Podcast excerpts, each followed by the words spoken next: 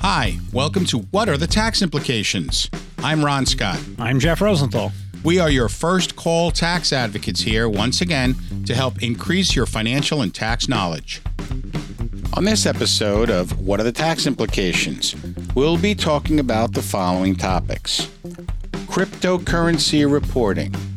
If you sell, gain or loss, doesn't matter, you need to report. Also, if you have domestic help, butler, maid, nanny, and you didn't pay them Social Security or Medicare, or you didn't pay into these Social Security and Medicare systems, and it's found out, what are the tax implications? And lastly, congratulations, you won the lottery. What's your next first step? Whether you're the CEO of your household or of your business, questions constantly arise regarding the tax consequences of your financial circumstance. First Call Tax Advocates is always here to answer your questions and offer educational background regarding the potential tax implications of your action. Ron and Jeff are your first responders. They are board certified financial and tax professionals with over 60 years of experience. Please visit their website, firstcalltaxadvocates.com. That's firstcalltaxadvocates.com. Learn more about them, explore their resources, and leave a review of your experience. For more urgent matters, please call them toll free at 833 568 8999. That's 833 568 8999.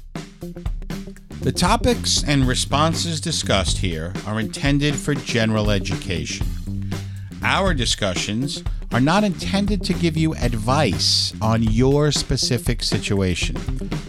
We would advise you to seek advice from a competent and licensed professional. Tax law is always evolving, and our discussions are based on the law existing to date. Our first conversation today will be with our podcast production aficionado, Chris Scott. So, Je- Jeff, we're going to talk uh, crypto with Chris. Welcome, Chris. Welcome, Hello. Chris. Hello, glad to be back. I've been here Chris- the entire time. Chris has been here behind the scenes, so it's good to get him out in the front of the mics. Uh, the conversation we're going to be having today with Chris has to do with cryptocurrency and tax treatment of transactions. So, Chris, you've uh, you've dabbled in investing in cryptocurrency in the past, haven't you? Yes, I have. So, give us give us some background. Um, well, it's a very speculative type of investment, but there's been it's very volatile. Some days it'll be up forty percent, some days it'll be down twenty percent. But I've uh, I've been involved. I've I've traded a bunch of times with um, Bitcoin, Litecoin, Ethereum. Um, I was involved with those. I have a bunch of buddies of mine. The millennial generation loves crypto. A lot of buddies of mine that are around the same age as me, they dabbled into crypto a lot. They still are. I'm not as much involved with it. I'm very minimal involved with it at this point. But yeah, I have experience with crypto trading. So, the tax treatment of cryptocurrency is similar to a capital asset, meaning you buy it with um, um, currently it's only non qualified money. Crypto is not part of the qualified plan world yet. So you're you're using um, after tax dollars and you're purchasing cryptocurrency, and that creates the basis for your investment time goes on, let's say in our first example, Jeff, that goes up. And Christopher's experiencing um, unrealized gains in his cryptocurrency holdings. And he says, Hey, Father's Day is coming up. I want to get my dad a nice present. Let me cash out. Let me let me cash out some of that crypto. And he has a capital gain. Let's say for for ease of uh, you know calculation, it's a long term capital gain. Okay. Um, how do we handle that from a um, compliance standpoint with tax preparation? Great, great, great questions. So, we are talking about somebody who's intentionally trying to be compliant, and uh, the difference between short term and long term is long term is a year and a day. um, that you've held it for more than a year, uh, and that would be treated as long term. Um, so Section 61 basically says that all things are income unless they have a specific exception. So crypto didn't have a lot of reporting up until recently, and people were on the honor system to do the right thing. Many people did, some didn't.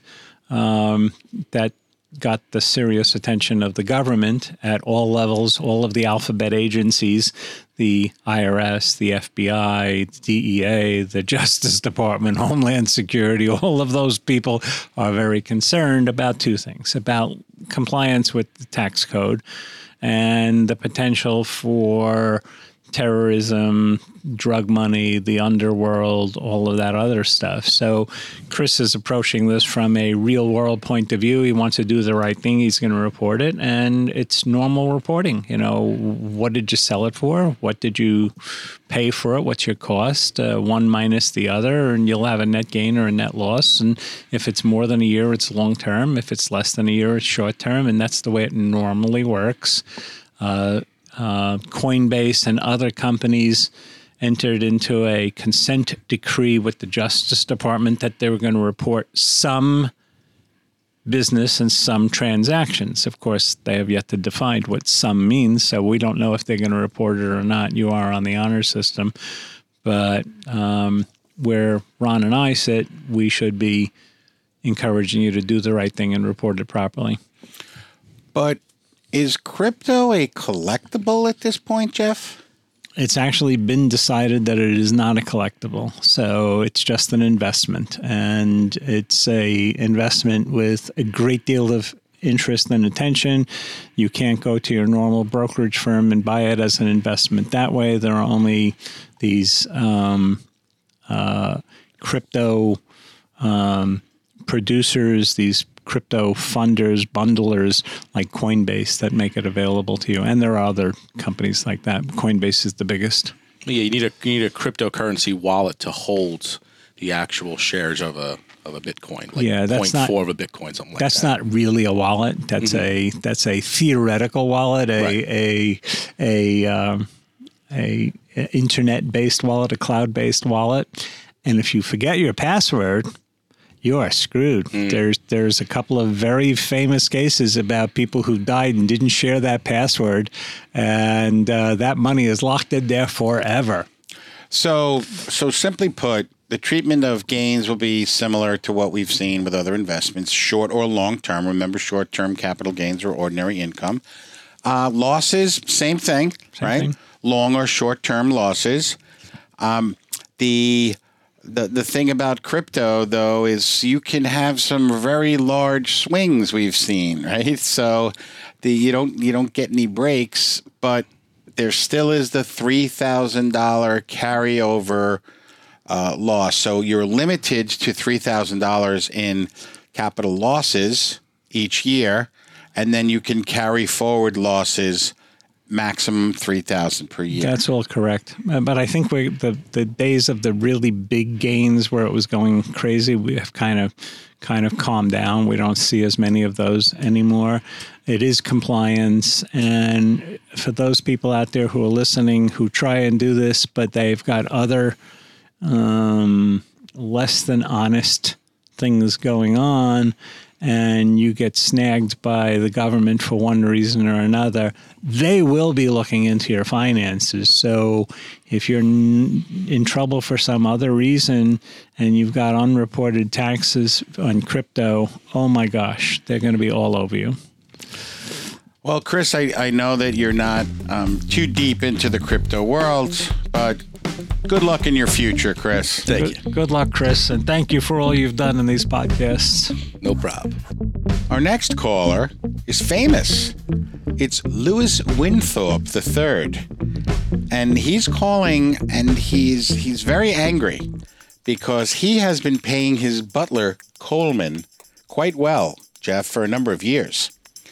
Unfortunately, he was paying Coleman with cash and did not follow the rules of funding the Social Security Trust and the Trust Fund and the Medicare Trust Fund with the employer uh, portion and did not withhold and fund for the employee portion. And now Clarence Beeks, who has now transferred to, he's become an employee of the IRS, has uh, has served him. And Louis Winthorpe III is irate. Um, what are the tax implications for our, our hero Louis? I sense a movie about this somewhere. Yes. so, so, well, if the domestic is working in your home, then you are responsible to report um, trust fund contributions, Social Security, uh, and Medicare um, uh, for that person. Uh, since they are an employee by, by all definitions, then you also need workman's comp insurance and blah blah blah. Um, if they're doing it in their their home or in a uh, third party location, then you, it's not your responsibility. But if they're working in your home, you are absolutely required. So, so the problem here is not that he doesn't have the money to pay, and not that he that he didn't want to pay. He just didn't know what the rules were. How does somebody find out what the rules are in this case? There's this new thing on the internet called Google. It actually does oh. work, and you can get some some good information. You can also get some terrible information there. But there are people especially the big payroll companies. Uh, there are smaller companies that specialize in payroll for domestic employees, and you can call your accountant and, and trusted advisor. They can give you advice. Um, the bottom line is, if they're really working for you, then you're really supposed to call them what they are, an employee, and pay into their into their benefits. Now, back in 1983, Jeff, they didn't have the internet when the movie was made. Okay. And this has been going on now for what? Um, 37 years. Coleman is getting up there, but he's still working. Well, tax fraud has no statute of limitations. That could be some very serious issues and getting very seriously here. Uh, failure to report properly payroll has enormous penalties, and those penalties are accruing at a rate bigger than a popcorn machine knocking out stuff. I mean, penalties really come up very quickly in payroll. So, uh, Louis, you're going to probably have to retain uh, some representation. Now, what if he would have traded places with Billy Ray Valentine? Billy Ray Valentine would have now had to take over funding the Social Security and Medicare and workers' comp, etc. Right? Indeed. And whose responsibility would it have been? It would have been it would have been Billy Ray's to know that he needed to do that. And right? if he acquired a business that didn't properly report, uh, he's the last one standing. He would be responsible even for the prior owner's liability. Payroll taxes are very weird and very complicated, and there is no statute on on that, uh, if, especially if you didn't file. And um, you know, you really want to get on top of that. There are some well, f- let's call them famous people who've applied for very big government jobs who it turned out didn't pay their domestics uh, on the books properly and lost their government jobs and, and got into a, a great deal of, of scrutiny because of that. So if there's a transfer for value in this case, where Coleman, right, is is paid for, right, by Billy Ray, and Louis is paid, Billy Ray becomes responsible for the back ta- um, um, payroll taxes that weren't paid. That's that is an important point to make. And if the domestic is also dealing with dependent children, you might be entitled to a uh, dependent care deduction. But if you're paying them off the books or cash or, you know, some way that's not properly being reported, then you don't get that deduction either. So, wow. Uh, something to pay attention to, folks. And good luck, my good friend Louis. Remember, the First Call Tax Advocates, Ron and Jeff, are your first responders. Board certified professionals, over 60 years of experience. Visit their website, firstcalltaxadvocates.com. That's firstcalltaxadvocates.com. Learn more, explore, and leave a review. For more urgent matters, call them toll free at 833 568 8999. That's 833 568 8999. And for you subscribers, we offer a complimentary consultation to discuss your tax matter. Our next caller is Carl from Corona, Queens. Carl has a question based on a heated discussion that he had with one of his buddies over the weekend. He wants to know, Jeff, what are the tax implications if he were to hit the lottery for a big number? Well, the first thing is he shouldn't tell too many people because he's going to have a whole host of new friends, including us. so, For sure. Carl, we have heard me say this before. Section 61 of the tax code says all income is taxable unless it has a specific exemption. And certainly, lottery winnings does not have an exemption, it is taxable. Uh, if it's a big amount of money, and I think that's what your question implies, then you're going to lose between federal and state approximately 50%. So the first thing you want to do, other than not telling a lot of people, is you want to you want to sign that lottery ticket. You want to to take pictures of it front and back, and secure it in a safe location so that it's not destroyed in any way, not stolen, because that is a rather expensive piece of paper that you have there. Yes, it is, and you can't get duplicates of it. So um, there's the arguments that he got into with his friend Jeff had to do with, um, you know, which to take. The, if you take the lump sum, you'll pay less taxes. Um, if you take it over your lifetime, it's better. And I guess it's really, you know, will money then go to a survivor if it's um, if it's taken out in payments? So what what are some of the settlement options that they have? Oh, what a great discussion. So let's take a look at that. If you take the cash offer, which is half of whatever the prize is, where did they come up with that? Where did where does where did they get the full number from? So basically, they take the half amount and they go out and buy an annuity. The government takes and gets a twenty year annuity to to pay your product.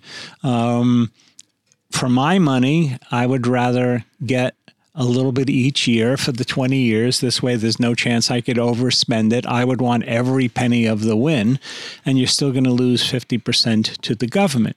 So if you take the cash number, which is already 50%, and you're now going to lose another 50% of that to taxes. So basically, you're only talking about a 25% win. Of course, you're still talking about big money. I would rather not leave everything on the table. I would go for every penny. That is one of the few things that you can do. You can uh, will it to relatives, so relatives can can can collect. I've had the fortune to represent a number of multi-million dollar winners, um, and it was a fun time to do a tax return for them every year. After that, uh, some of them I still speak to now, many years later. Um, uh, but uh, you know, it's um, and you're only talking about paying taxes on your net wins. So your gambling losses or you're losing tickets or or other gambling nets against that. So you know, chances are you have some kind of records on that. Yeah, keep good records, Carl.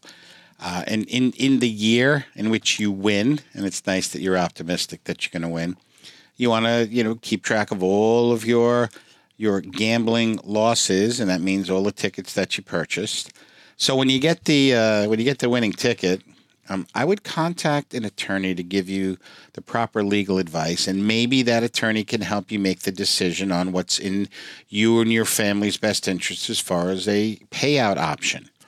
You know, the the rules may vary from state to state. We are not experts in on every state simultaneously, so you probably also want to talk to a tax advisor in your your domiciliary state and take a look at the the present value of that future stream of income, uh, taking into effect into effect the erosion due to tax um, and also inflation. But Jeff brings up a couple of really good points about um, your own behavior and what you would do with that money. And sometimes, if money is streamed out, you know, a little bit, a little bit of it at a time over, uh, you know, two decades, you probably end up with a greater future value than if you took it as a lump sum and maybe um, bought a lot of crypto, right? Remember that other caller we had.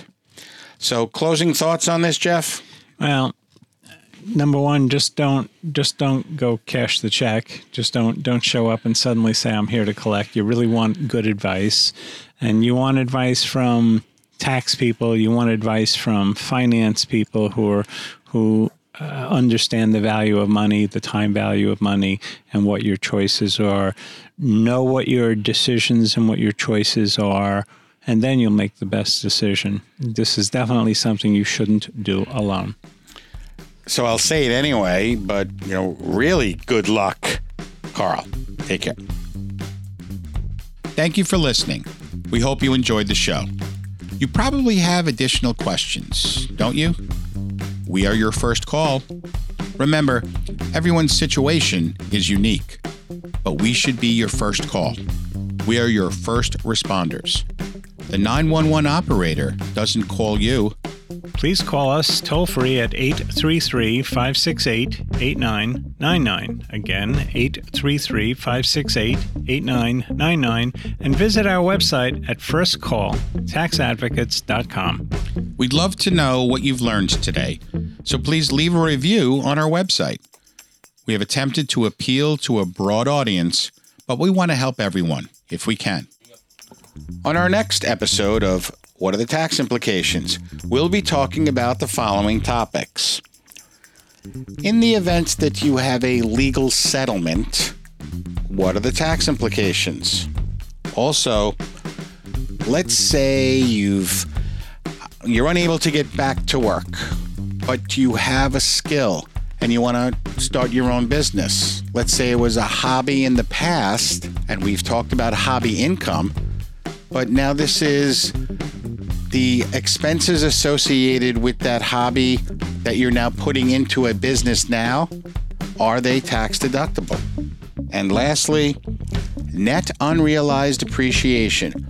When you've had the good fortune of stock being contributed to your retirement plan, you could have the good fortune of favorable tax treatment.